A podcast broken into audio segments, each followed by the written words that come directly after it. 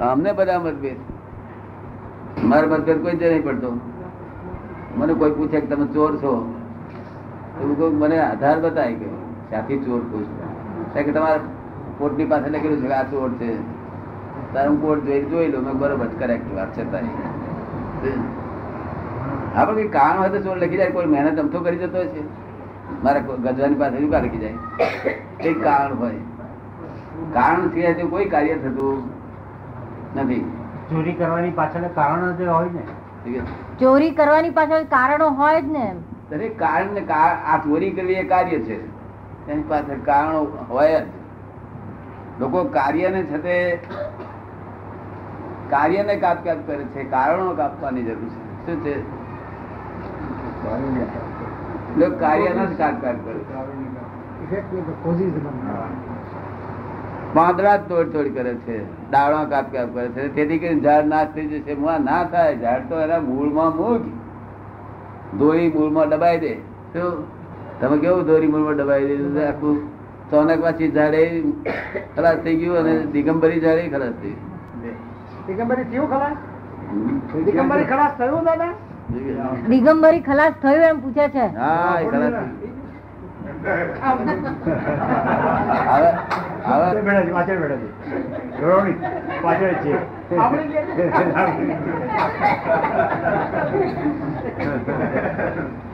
દાદા માટે શું આ બીજી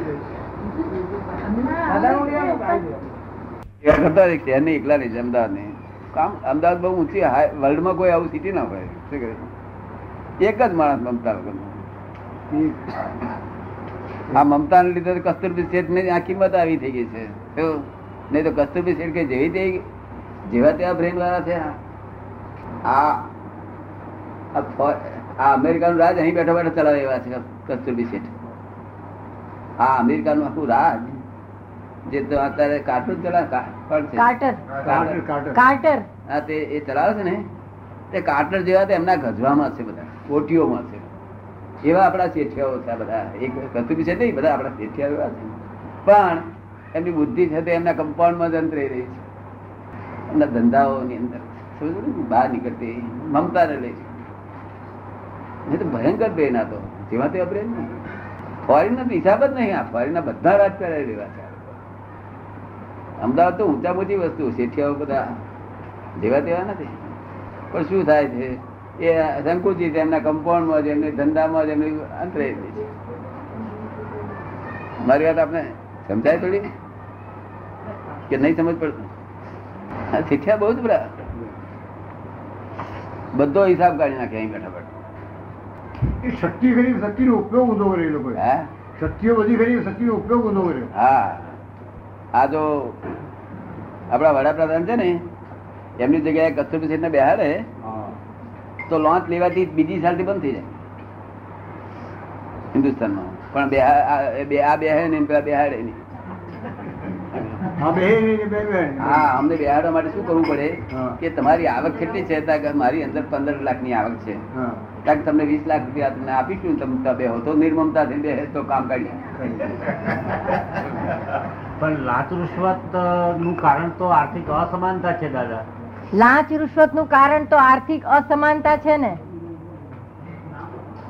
ના, આર્થિક અસમાનતા રહે એને લઈ નથી માણસોની વૃત્તિઓ દિવસ દિવસે હીન થતી જાય છે. સંજોગ વસાત સંજોગ વસાત. માણસો એવા નથી, માણસો ખરાબ નથી, પણ સંજોગો એવા થયા છે. શું થયું? સરકમસ્ટન્સ એવિડન્સ એવા ઊભા થયા છે. એટલે સંજોગ વસાત માણસ. આ દેશમાં લાંચ રૂશ્વત તો પહેલેથી જ છે. આ દેશમાં લાંચ અને રૂશ્વત તો પહેલેથી જ છે. એ તો એ તો આ જગત જાતિ છે, ત્યાંથી લોત રૂશ્વત ચાલુ છે. તો, પણ પહેલા જુદા પ્રકારની લોત રૂશ્વત ત્યારે જુદા પ્રકારની છે. તો પેલા મસ્કો મારતા હતા, એ લોચ હતી. મસ્કો મારતા હતા એ ભરતા હતા, એ બધી લોચ જ હતી. અત્યારે રૂપિયા રૂપિયા થઈ તમારે પૂછવાનું એ જે છે આ બીજી બીજી બાબતો વર્તાય. તમારું જે પૂછવાનું છે એ જુદું છે. એ તમે તમારું પૂછો ને. અને તમારે પૂછવાનું હોય તે ઘેરથી લખી લાવવું બહુ હિતકારી છે. ઘેરથી લખી લાવવું. અહીં આવ્યા પછી પૂછવાના માટે અહીં ખ્યાલ નહીં આવે. પણ ઘેરથી નિરાંતે રખી લાવ્યો ને તો અહીં આગળ ઘેર થાય. કારણ કે અહીંયા આવ્યા પછી એક માણસ ઘેરથી પૂછવા નીકળેલો ઘેરથી બહુ જ પ્રશ્નો પૂછવા નીકળેલો માણસ. તે આવીને મેં કહ્યું, ભાઈ, કઈ પૂછો ને? કે, દાદા, અહીં સુધી આવે પણ બોલાતું નથી કે છે. જો, એટલે વાણી ખેંચે જાય. પૂછવા માટે વાણી પણ ખેંચે જાય, જ્ઞાની પુરુષની હાજરીમાં. શું? પેલા માણસથી એક શબ્દ ના બોલે મેં કહ્યું, બોલો, હું તમને કહું છું, હું તમને વાંધો નથી, મને વાંધો તમે ગયે તમે તેવું બોલો. પણ વાણી ખેંચે જાય. શું? એટલે બધા સુધી ઘેરથી પ્રયોગ કરી લાવું ને એ ઉત્તમ કહેવાય. ત્યાં ઘેર ખેંચેલી ના હોય ને તે વખત કાગળ. જે વખતે વિચાર આવે તરત લખી દેવાનું. વાણી જ્ઞાની પુરુષની હજી વાણી ખેંચી જાય. ખેંચાઈ જ જાય. બધું ખેંચાઈ જાય વર્તન ચેન્જ થઈ જાય. બધું માઇન્ડ ચેન્જ થઈ જાય. માઇન્ડ ચેન્જ થઈ જાય. જો એમની આટલો ગુણ છે. એ એ વાતાવરણનો જ અસર બહુ થાય છે. પૂર્વ જન્મના અંગે આપના ખ્યાલ શું છે? પૂર્વજન્મ છે જ. અને તે અહીંના લોકો જે પ્રૂફ આપે છે, એ ઘરના આધીન પ્રૂફ આપે છે. કે એક માણસ આઠ વાગે જન્મ્યો તે અહીંયા આગળ ગરીબ નતનો જન્મ છે, એક બીજો માણસ આઠ વાગે ગરીબ સિંહ નતનો જન્મ છે. એક માણસને જન્મતો છે એની માં મધર ભરી જાય છે. એવા અનેક અનેક કારણો છે, તે આપણા હિન્દુસ્તાનના લોકો અને માન્ય કરે છે. પણ ફોરેન વાળા માન્ય નહીં કરતા. ફોરેન વાળા તો માન્ય નહીં કરતા.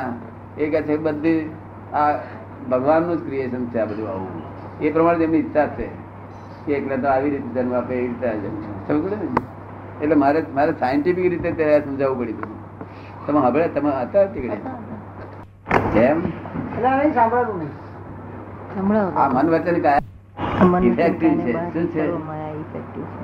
ઇફેક્ટિવ આ શરીર આ શરીરને રાત્રે ઉનાળા દાડે સુઈ ગયો હોય તો ઓઢ્યા વગર સુઈ ગયો હોય પણ એકદમ કંઈક વાવાઝોડું આવ્યું કંઈક વરસાદ આવ્યો પણ પડ્યો અને તે ઠંડી લાગે, તો એને ઓઢવાની જરૂર પડે ખરી? કારણ શરીર બોડી ઇફેક્ટિવ છે. શું છે? બોડી ઇફેક્ટિવ છે. ઠંડી લાગે, ગરમી લાગે અહીં દેવતા પડે તો ભૂમા ભૂમ કરી ગયો છે. જો એ આત્મા દજાતો નથી, આ બોડીની ઇફેક્ટ આત્મા સ્વીકારી લે છે. શું કરે છે?